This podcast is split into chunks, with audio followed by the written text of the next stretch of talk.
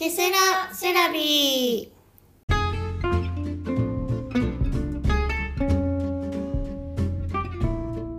この番組は心理セラピストことみとカラーセラピストつぐあが日常のあれこれをセラピスト目線や個人的な意見をお話しする番組です。新年明けましておめでとうございます。今年もどうぞよろしくお願いいたします。すぐちゃんよろしくお願いしおます。願いいたします。今今年もお願いします。明けましたね。ねえ。うん。あっという間に食べ過ぎてないですか？多分。飲み過ぎてないですか？うん。あのご想像の通りだと思いますよ。皆さんそれぞれね、うん。なんかいいお正月を過ごされてるといいなと思いますけどねまあ普段会えなかった人ともうん。こうあのご親戚の人とか、うんうんこうあの幼馴染さんとかね、うん会えてるのでしょうかでしょねう。かね。うん。はい。はい、では今日ははい。今日は2024年はい。1月2日、もう第42回放送になります。はい。じゃあ今日はですね、年が明けましたね。はい。お誕生月別。はい。今年1年の流れとアドバイス。うん。っていうのをことみさんにですねタロットカードを使って、1月から12月生まれの方に対してのメッセージをお伝えしようと思います。そうなんですよ。なんかね、うん。ちょっとた新年なのでうん。今年1年のみたいなのうんを、うんうん。あのー月別でね、うん生まれ月を、えーうん。こんな1年こんな流れになりそうだから、うん。まあこういうことをっていうプラスアルファのアドバイス、意識してもらうといいかなっていうのをタロット占いで、うんタロット先生たちにちょっと教えていただこうかなと思います。はい、よろしくお願いします。お願いします。はい。では1月生まれの方へ。はい、1月生まれさんのね全体的な今はい年1年の中では、うんあのね多分去年までの方がちょっとバタバタしてたっぽくって、うん今年少しそれがペースダウンするような感じがします。うんでそのペースダウンしたことによって、うん。自分がなんか去年まですごい勢いがあったのに今年なんかダメなのかなと思わずそれ逆で、うん。ペースダウンする方が良いです。うん。そしてアドバイスとしてはあの冷静な判断が特に大事になってきます。うん。でうん。あの人にね相談するのもいいです。うん。あの冷静な判断をしてくれる男性アドバイスをもらうと、うんうん。そのゆっくりしちょっと落ち着いたペースの中でもうん。自分の中でジャッジするときに、うんうんうん。あいいなって思う。自分自身が冷静になるのも大事だし、うんうんうんうん。そういう方にアドバイスを促すっていうのがいいと思います。うんうんそうですね。一人だとちょっとねあの考えが煮詰まってくることもありますからね、第三者の意見をもらったらいいかもですね、うん。はい。じゃあ2月生まれの方。ははい、2月生まれさんはですね、はい。あの去年までのちょっとモヤモヤしたこと、うんうん。問題が解決されなかったことうん。とかが今年に入ると解決されるようになってくるあいいじゃないですか。だからちょっと不安があったりとか、うん。心配事、まあ、ちょっと悩みが去年まで少しちょっとあったなと思ったらそれがだんだんこう解決されるような流れになってきますのでご安心ください。おーいいですね。アドバイスとしてはあのこれね多分なんかこう問題点とすればはい。ちょっとわがままだった部分とかほなんかこう怒り怒りの感情と向き合うじゃないけど 自分の中にあったりうんな人のせいにしてたりとかする部分がもともとの本来の問題であっただけでそれがうん。明らかになってくるような感じがしますね。うん。だからなんか自分の中で、まあ、うん。問題解決するっていうところと、うんまあ、あまりこう深く考えすぎない。うんか行動したいんだったら行動するみたいな方がうまくいく流れになると思います。そうですね、ん。もういいやって思った方が逆に解決することもありまあ、すね。そうそうそうね。ううん。ん。はい、はい。じゃあ次は3月生まれの方です。3月生まれさんはあのー好奇心をねうかきたてられるようなことが起こると思います。でうん。それによって、はい。えっと、次のステージが見えてくる感じもしますね。でただね、うん。そこに至るにははい。まだまだ自分が未熟だなとかなんかちょっとこれ勢いでいっていいのかなっていうところが少しやっぱりどうしても出てくるとは思います。うん。だからねちょっと,、えー、とやるにあたってもうん。うんと勢い任せとかじゃなくって、うんうんなんかこうワクワクする心を大切に未来を見据えた感じでうん。次のステージに進める何かこう自分の中で準備みたいな整えるのには今年すごくいい年だと思います。なるほど。準備は大切ですね。どことかもうちょっとないんですかね。3月さんに。いやいいじゃないですか。冷静にワクワクを温めるというか、ううんん。そうですね。うん。あんまり焦って、あの突拍子もないことをしないように気をつけてくださいね。はい。はい。じゃあ4月生まれの方で。はい、4月生まれさんは変化が起こる年になりそうです。でこの変化は自分から起こす変化というよりは、うん。もう変化せざる得ない流れ。そしてそこにもう抗わないこと、うん。そしてそれを受け入れることであなたはきっと満足するでしょうっていう感じですね。だから怖がらなくていいです変化を。なるほど、うん。なんかそれって病気とかそういう向き合わされる的な感じではないですか？なんかっていうよりは例えば引っ越さなきゃいけなくなったとかあなんかこう、うん、そういう環境の変化みたいなのもあるし職場が急に移動とか。まあ、移動したとか、倒産したとかなんかなんでこんなことがあーみたいな感じのあるかもしれないけど、はいはい。それが結果良かったっていう形になりそう。でもそこも安心してくださいね、はいってことですね、はい。そうです、はい。やめたくないとかじゃなくてね、うん。引っ越したくないとかじゃなくて、うん。あー次のステージなんだみたいな。ね必要な。うん。はいじゃあ次は5月生まれの方。はい5月さんね、結構パワフルな1年になると思います。ただ気をつけてほしいのはパワフルがゆえにうんうん。周りが見えなくなって暴走モードになるのが良くないので、ああのー元気で明るく、楽しく過ごしつつも、ーうんうんうん。うん、とその冷静さを失わないみたいな、周りにも配慮をするとか、自分の調子のいい時ってやっぱ周り見えなくなっちゃう時そうであるじゃないすね。それが周りからするとちょっとわがままに見えたり、うん。自己中に見えたりしちゃうこともあるので、うんうんあのそこら辺さえ気をつければ、うんうんうん。あの仕事もね成功するとかうんうん例えば結婚がうまくいくとかなんかそういういい流れが来てますね5月さん、うん、うんうんうん。ちょっと冷静さもねちょっとね5うん意識して。月さん両方ともねひまわりのカード出てるんですよ。だからねこの人ラッキーフラワー今年ひまわりだね、へえいいですね。うん、ただちょっと気をつけてねっていう感じですね周りに。そうね。はい。はい。じゃあ6月生まれさんです。6月生まれさんもねなんかねえっと今年の1年間で見ると、うん。ちょっと見えてないことが多いかもしれない、あとね自分の中でタイミングが合わないなとかうん。いうことがあるかもしれないです。ただなんかこれって向き合うチャンスっていうところがすごく来てるんですよ。あなたのその今タイミングが合わないなとか、うん。なんか自分の中でどうしたらいいんだろうっていうモヤモヤうん。は神様があなたが過去にしてきたことでここを解決するとこれも解消されるよっていうようなうん。お知らせの流れ、うん。ちょっとね過去に執着しすぎてるところが今年結構すごく現れるかな。へえ面白いですねこの流れも。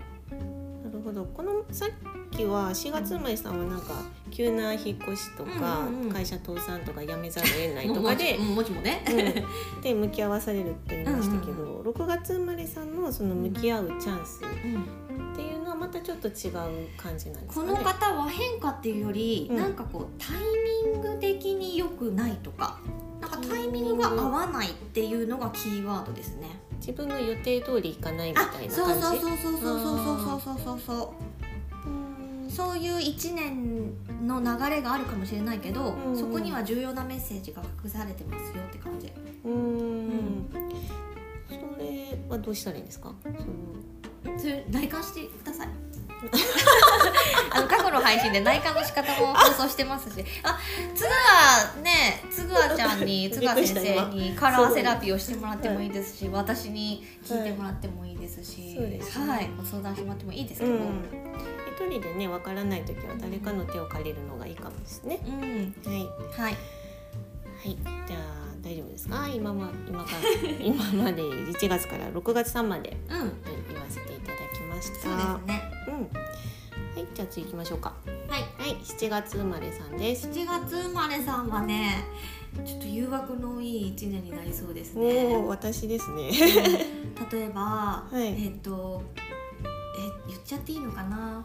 例えばよはい。例えばこれ腐れカードも出てるんですけど、うん。元彼との再会とかおねお。例えば美味しい話に乗っちゃって。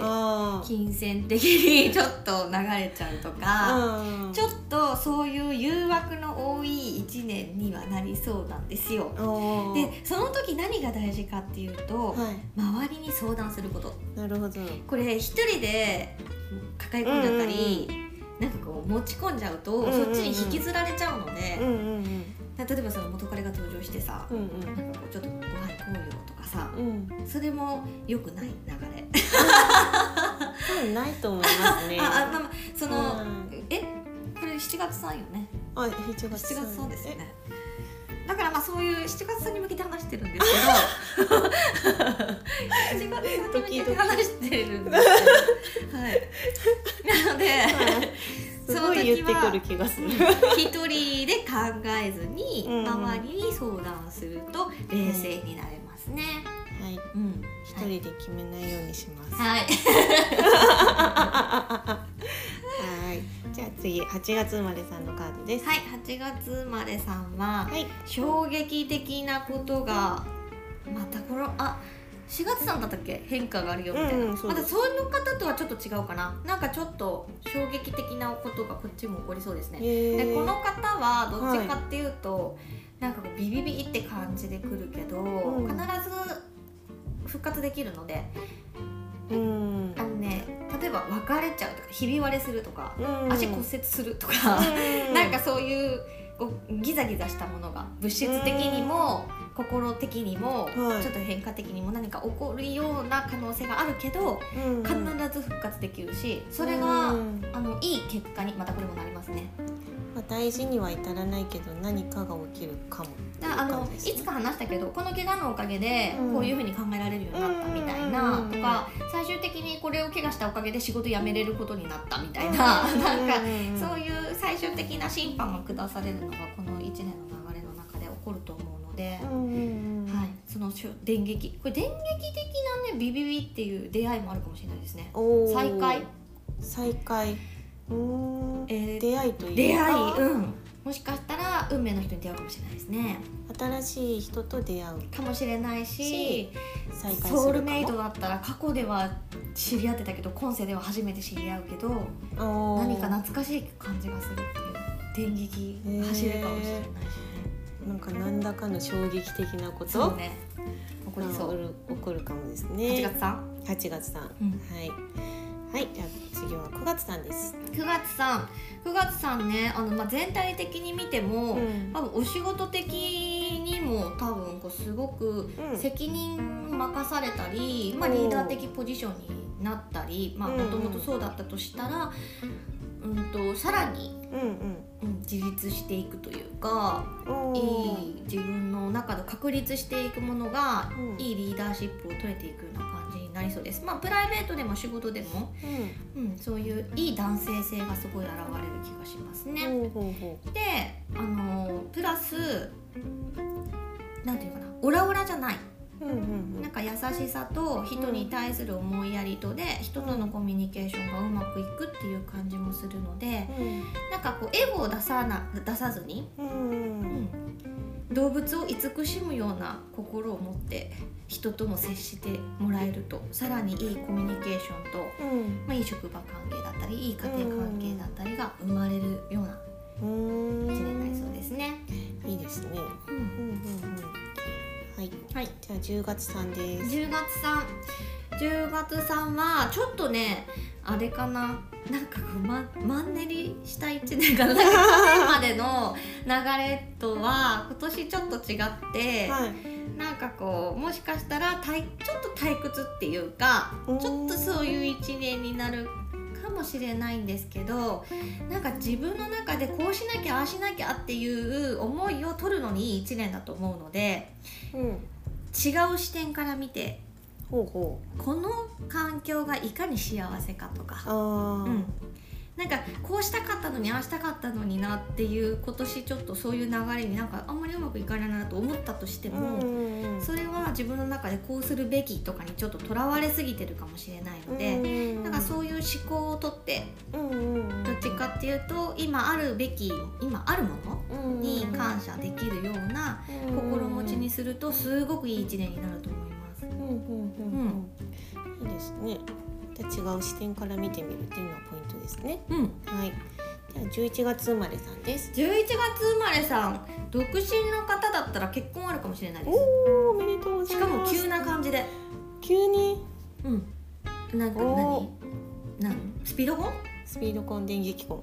とかあるかもしれないしももし起業したいとか思ってる方がいたら、うん。なんかこういい感じで起業の流れがストンストントンって話が来たりとかあうんあとねおそれこそ結,、まあ、結婚妊娠じゃないけど、うなんか本当にいい豊かさのエネルギーがこの1年流れてますね。うん。でそれがなんかこうえ？いつの間にこんな話になったのっていうような急展開っていうアドバイスも出てるのでそれををまあ恐れないことですね。受け入れていていいよっていう感じスピードに乗っていいのかもしれないですね。そうですね。うんはい。じゃあ12月生まれさんです。12月生まれさんはねちょっとこの1年お金使いすぎちゃう。お金の出費が結構ありそうだしそこに対して、うんとせせ節約？っっていうのかな、ちょっと抑えてうん。やることがいいのかもしれませんね。あらあら。あのなんかね今年その1年にでなんで見えるのかなって思ったら、はい。そこにそこに向き合うことで見えてくるものがあるんですよちゃんと。うんうん。うん、でそれがあなたのなんか課題でもあるかもしれないのでうん。12月生まれさんはねもしねちょっと去年使いすぎたなとか思ったら今年はどう抑えていくかとかうん。どこにお金を使いたいかとかそういうふうに考えていくとかなり人生のバランスが取れることがきっかけになる学びになる1年になると思います。うんなるほど。おうん使い方をちょっと考えるっていうそうですね。うん。うんうんうんうん。はいじゃあ1月から12月生まれさんまでうん。えー、とことみさんにタロットカード引いていただきましたけれども、はい、さあいかがだったでしょうか？ちょっとなんかね6月さんの伝え方うん。が私ちょっともやっとしすぎて6月さんもやっとしたかなって思ったんですけど、ん。6月さんね本来すごくタイミングのいい方なんですよ。ああそうなんですね。そうそうそうそう。でタイミングのいい方だしうん。そのタイミングも自分の中でこう分かってるような感じがするんですけど、うん。そこが今までとはちょっと今年違う流れになりそうだけど、うん。それってあなたにとって今学ぶべきことがあるよっていうことを教えてくれてる部分でもあるのかなっていう感じですね。まあ、ちょっと聞いて詳しく自分を個人的に見てほしいっていう方がいらっしゃいましたら、またねあのインスタの DM にでもうんメッセージいただきましたらそうですね。うんうん。個人的に鑑定もいたしますので、うんうん。いやすごいですよことみさんのこの占いというか。うん。去年ですね、うん。私ことみさんに2月ぐらいに、うん。あの1年の流れを見てもらったんですけど、うんうんほぼ当たってましたもん でも動画でねあのことみさんが撮っていただいたやつを、あの LINE で送ってもらったんですけど、いやマジそれ当たっとうよみたいな振り返ってみるとね。そうですそうです。うん。去年の終わりぐらいでというかタロット先生というかット先生が。まあことみさんとタロット先生のねあの相性もいいと思うので、私はことみさんのタロットおすすめなのでうん。やっぱ今年ちょっと目標にしてることチャレンジしたいこととか具体的に決まってるのであればちょっとそういうのもアドバイス的にあの聞いてみるのも手かなと思います。うん。うんぜひ。うん、はい。ですね。はい。はい。じゃあじゃあ今え年っ、と今年一一発目の発目の。えーラッキーカラから。いきましょうーはい1月2日から1月8日まで。あでいきます当ていきましょうか。おみくじみたいに。うん、おみくじですよ。うわー前回全然当たらなかったけですね。私グリーン。グリーンですか、私クリアかな、うん見ましょう。はい。ちょっと同じところらへん引こう。はい、これこれこれ。じゃじゃん。じゃじゃん。いきますよはい。レッド やっぱね。なんかさカラーセラピーの一番最初のはい。一番はレッドなんですよ、やっぱり。の男グ性性ですね。色補色がさあ補色ね私もあ当たらずとも。外れずともちょっと裏の方行きましたけどね。まッドでうん。男性性ですね、そうですね。もう1月うん。で一番目の色。うんで男性。ということでやっぱこう縁起がいいような気がしますね。なんか勢いあるよね。勢いありますうね、ん。でなんかやろうと思ってる人にはこう男性性がアップするような感じもしますし、うんうんちょっとあの勢いづきすぎてる人はちょっとグリーンも意識して取り入れて補色ですね。反対側の色になってるのでちょっとこうバランスを取るような感じうんで考えてもらってもいいですし。うん。じゃないでしょうか。なんかエネルギッシュでね、うんこの1年うんうん、やっぱエネルギーをね使いながらうんうんうん。お正月ちょっとゆっくりしつつそうですね。仕事はね、うんうん。のことは考えずにうんうん、自分休む時は休む。そうですね。自分の内なるエネルギーを貯めてほしいですね。そうですね。お休みの時にですね。はい、ありがとうございます。はい、じゃあこのケセラセラビーはですね、毎週火曜日朝7時の配信となっております。はい Spotify や Apple Podcast で聞くことができますので、どうぞフォローお願いいたしおます。願いしますはい、ではこ、えー今回もご視聴いただきありがとうございました。ではまた来週。さようなら